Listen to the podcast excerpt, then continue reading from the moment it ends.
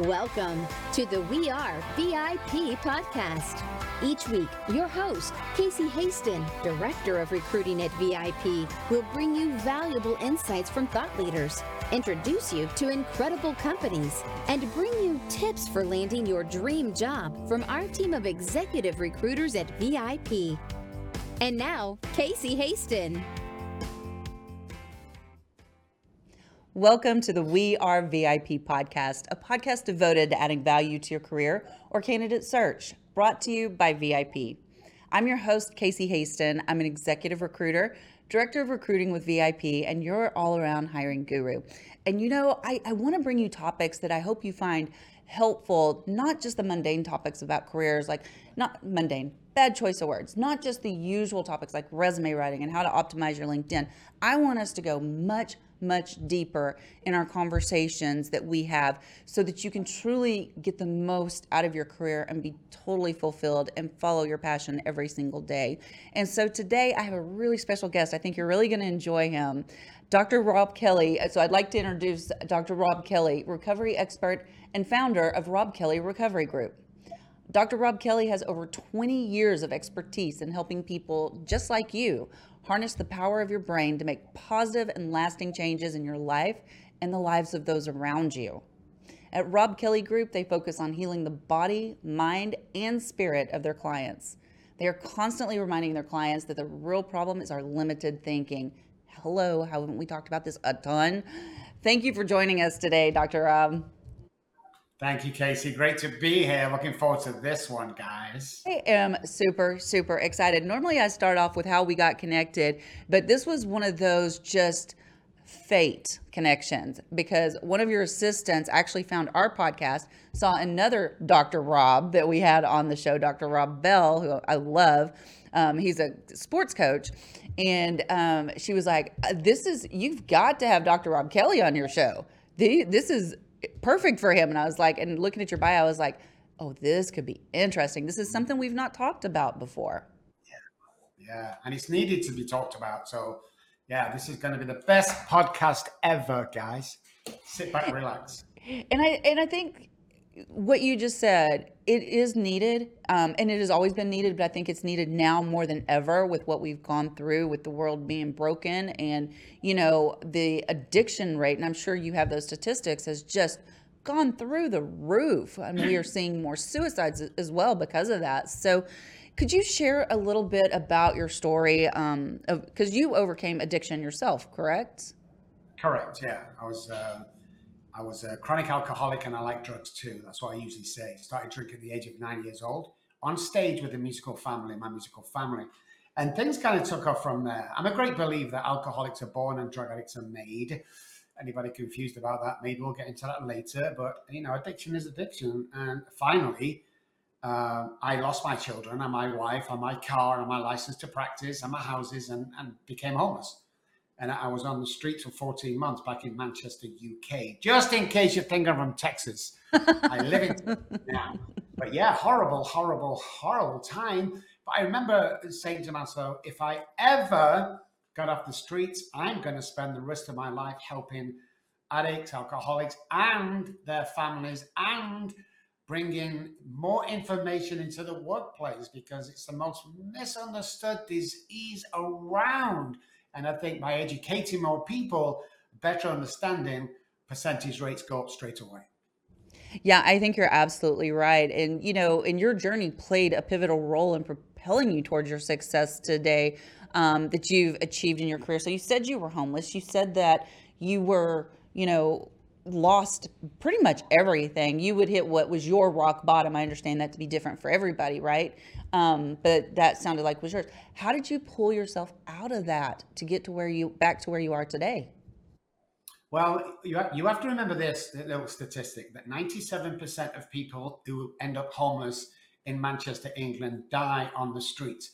So there's only 3% of us that got off. But I had what was called a spiritual experience on the streets where I, I wasn't religious or nothing. I just happened to, you know, break down one morning and I looked up to the sky and said, if there's a God up there, I can't do this on my own anymore.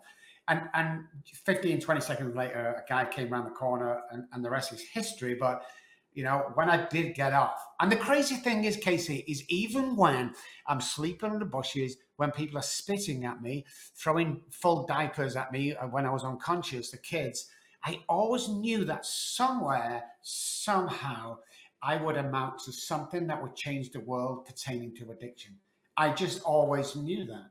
So I have fought aggressively when I got off the streets finally uh, to do what I do today. And it's been a hard and lonely journey because my theory has been tried and tested scientifically and medically. Our program is uh, almost 100% success rate, unheard of in the industry.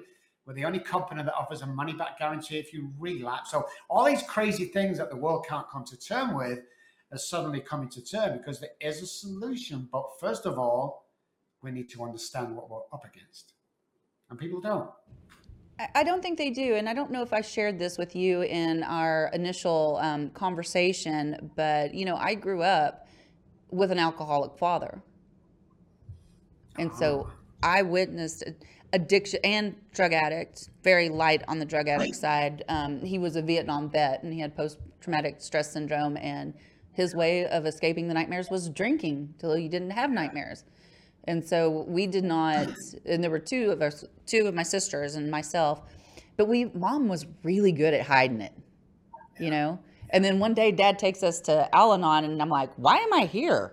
You know, I had no idea. yeah. It can be confusing. Yeah. And that's when, you know, I was probably about 12 years old when that happened. And, the, you know, the, and, and my dad has not drank since that day. So I mean, wow. yeah, he's been sober a very, Fantastic. very, very long time. And so, and again, it's education with the children. People ask me all the time, Casey, how young should I be telling my children that there's addiction in the family? And I say between the ages of four and nine. Let's, you know, they're very resilient. You know, the more we educate quickly, and then we give people a choice. I never knew there was alcoholism in my family. I might have been a bit more careful around it. I don't know. But back in my day, I was born in 61. People didn't use the words like alcoholic or drug addict. It's just like, oh, grandfather liked to drink. Well, I know what that means today.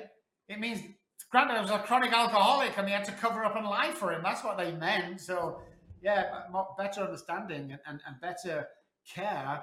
And, and, you know, even in the, the workplace is the worst because you get one or two chances, then you are out. I can categorically tell you that every single person that works for me is a recovered alcoholic or addict because they are the best people in the world to have on, on your work. They never lie, they're always punctual, their heart is always in it. But we have to go through this struggle first.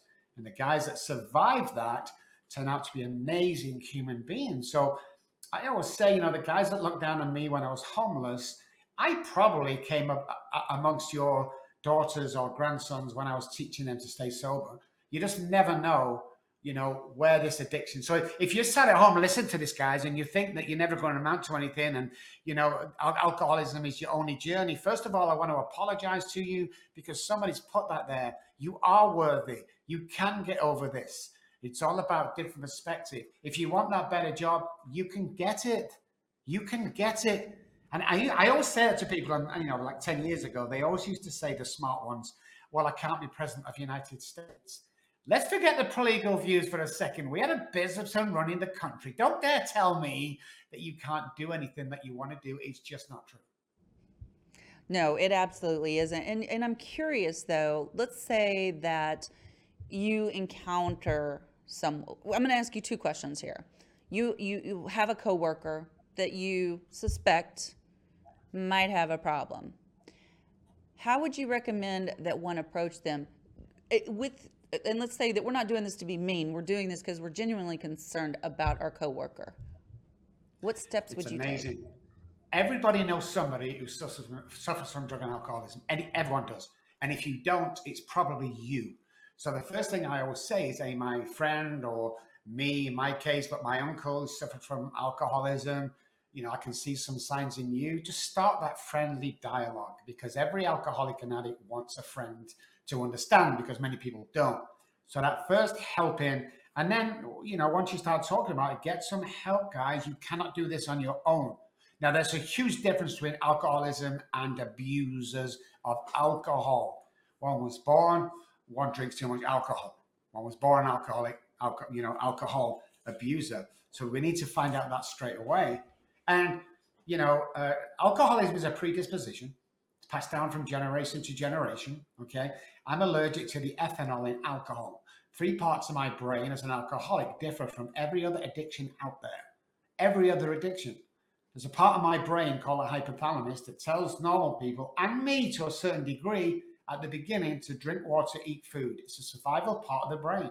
At a certain point, and we're still studying this, the the hypothalamus turns around to the alcoholic and tells him to drink alcohol only. That's why we can go days or weeks without food or water. So, guys at home, please understand that this is 30 years of research, testing, trying psychologically in labs, in hospitals. Yeah, this is proven with, with my research. So we can't blame the alcoholic and go, hey, you should stop this because you're hurting your kids. It's like we don't have a choice. And it's really important that we understand that. And, and our and our basal ganglia is broken. Our repetition, strength, and confirms of learning anything, it's broken. So you'll see many alcoholics, you know, get sober, you know, they, they get the car back, the kids back, the wife back, they get a new job, and then bang, for no reason at all, they'll bring all that stuff crumbling down on them and if you ask them why, give me one reason, they won't be able to. They give you a thousand excuses. It's because that part of the brain self sabotage. We need to heal that part of the brain for permanent recovery. That I have never heard it explained like that before. Yeah. And so the abuser has the choice. The abuser has the choice. Or if the doctor warns him, listen, Mr. Johnson, if you don't give up alcohol, you're going to die, he can stop or moderate. But the alcoholic, no, no, no, no, no. You know, you can't drink yourself into becoming an alcoholic. This is one of the biggest myths around Casey. Like, oh, Jimmy next door, he drinks every day. He must be an alcoholic. That's not true. 10, 20 DUIs or DWIs do not make you an alcoholic. A warning from the doctor doesn't make you an alcoholic. Sit down, guys. Hold on to the side of the seat a second and listen to this. Alcoholism is the only self diagnosed illness in the world. Let me just drop my mic and walk off the stage. That's exactly what, and people don't understand that. And they've never heard it. It's like, where have you been? It's like, oh, we've been here for 30 years, but we only work, you know, with selected people because uh, because of who we are. I, lo- I love my company. We work with A-listers, movie actors, football, and 25% of our company is pro bono. So we give back. And that's another part of my story. I have to be giving back to people. I have to be giving money. I have to be giving you know, time at work, my own time. Otherwise, I know where I'm going, Casey, and I think you know as well. We always have to be giving back. I, I love that you just said that because I'm a huge proponent of give backs and giving value first. Um, I'm a, I live, I don't know if you've read this book or not, The Go Giver. Oh, yes. Brilliant. so uh, Bob yes. Burg's been on the show, um, but that is my philosophy for life. I live by those five rules. It's so important. Um, you know, in the event that I was at this morning, it's a premier relationship building organization that I run. That is our whole motto. You know, that's one of the rules for membership is you've got to be a giver, you've and honor your commitments. So it's, it's really interesting that you just said that, and I really appreciate that you do that. Um, one of your personal mottos is stepping out of the disease and into the solution, and I and, and I really like that. And so when we're talking about now that you've explained it, we're talking about true alcoholism not abusers, right? So we're yes. stepping out of the disease into the solution. Can you share with me a little bit about your journey that helped you to fully embrace this empowering slogan?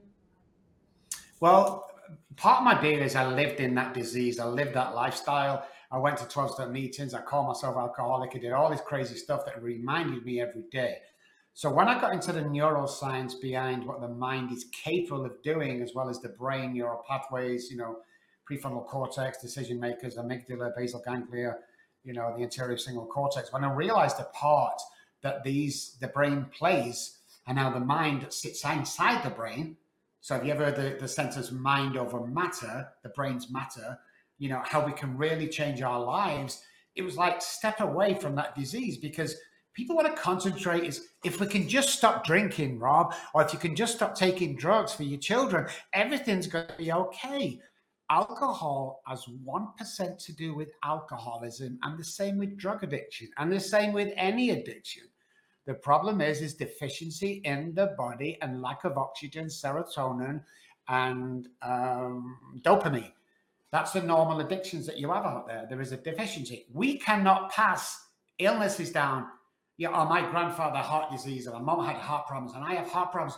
That that's that's not true. It's scientifically proven that that, that doesn't happen. What happens is that it is a deficiency where the body in certain foods cannot spin it like crude oil when we turn it into petrol. It can't turn it around so we can use that fuel. So what happens from that deficiency comes heart disease, becomes inflammation, becomes arthritis. And people don't understand that. It's like we can change that. It's called uh, methylation. If we don't, if we don't methylate some of the stuff that we eat every single day, then we are going to be prone to certain, obviously, obviously interior body what it, it functions at, but we are prone to certain diseases, and we think it's passed down from generation to generation. Impossible. The only thing that can pass down generation to generation is a measurement where a child can get depression from mom or dad, or learn behavior, the things we learn inside their house. So again, my knowledge of all of that turned everything around for me and, and turned this into a belief that anybody can recover and get their life back. You know, they really can. And uh, I've worked with over 8,000 patients over the last 25, 30 years. 97% of them have recovered, got back into the movies, made that record again, you know, the CEOs, the, the, the road cleaners have got back to whoever they are, have got back to normal life because it's all about how, what do I know about this? If I had cancer, I'd want to know everything about it, how it was created, blah, blah, blah. With alcoholism, people don't really want to know. Like, let's say any illnesses in the body, any cancers, inflammations, any arthritis start in the body in a hypoxic area that means there's no oxygen. That's where these diseases are created. When oxygen is present equals the absence of disease. You see, we only breathe 25% of our lung capacity. 25% only. So we only operate on 40 to 60% of our capabilities. When we do our breath work in the morning, 30 times in the morning, 30 times in the afternoon, our body's flooded with the oxygen for every cell in our body when that happens every day, two or three times a day, no cancers, growth, inflammation, arthritis can go any further than they already have. Because when oxygen's present, nothing bad can grow in the body. Check it out, guys. Google it. I know you're thinking crazy. I, so I am a big believer in meditation and breathing, but is that like more of a Wim Hof breathing style that you yes. just did? Yes. Okay. Yeah. So and he not, has lots of those. Yeah, and he's really big on those big boisterous oh, breaths. Oh, exaggerated breaths. But, try, try 10 tomorrow, guys. Try to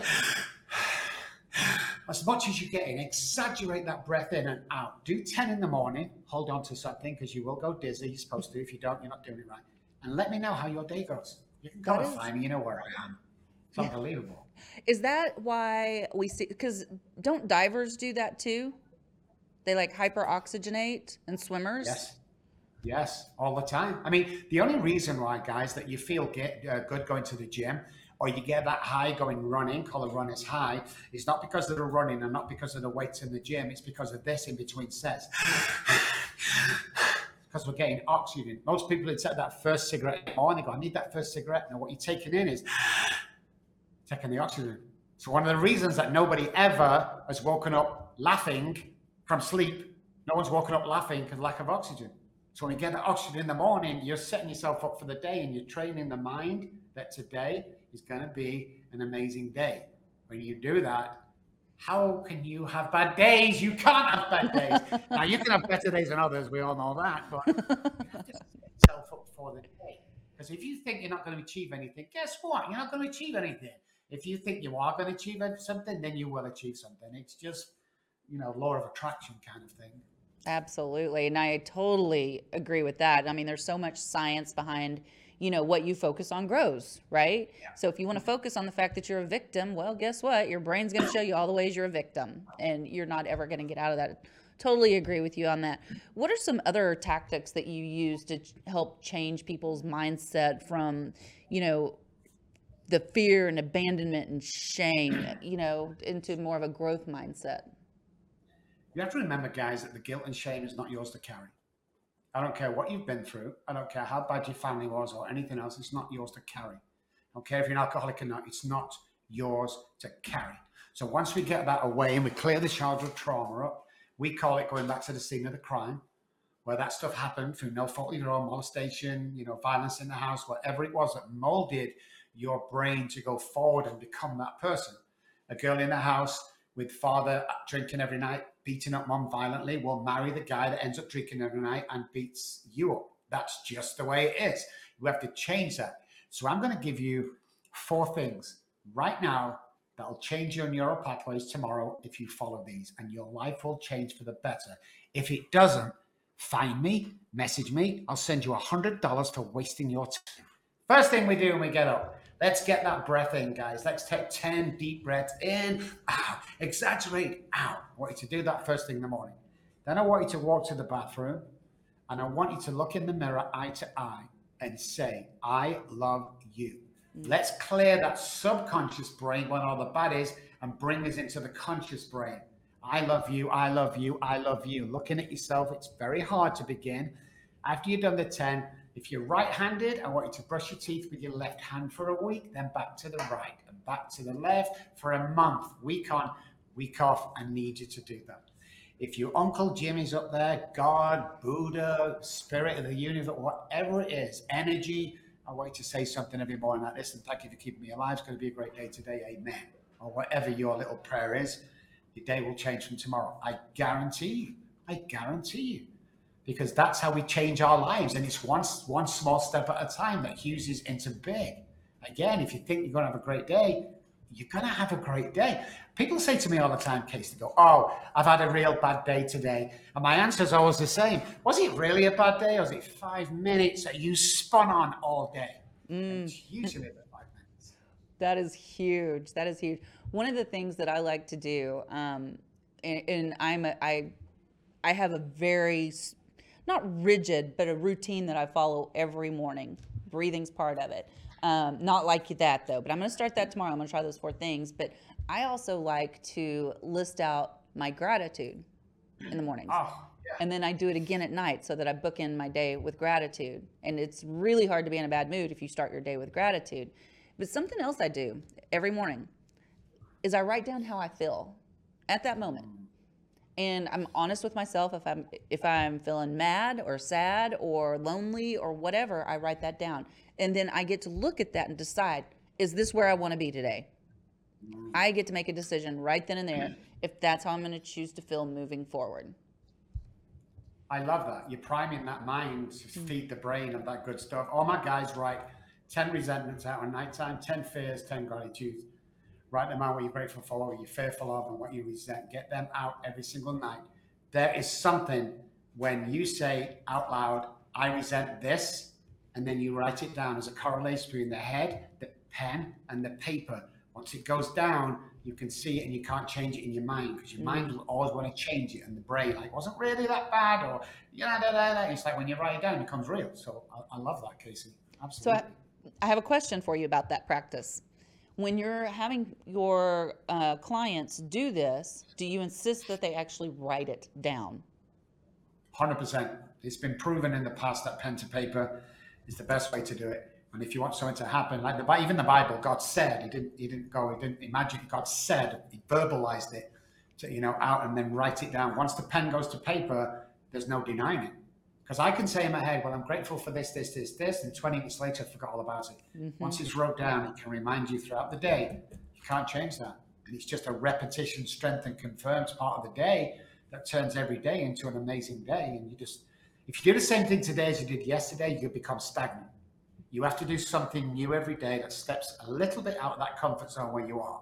Smile at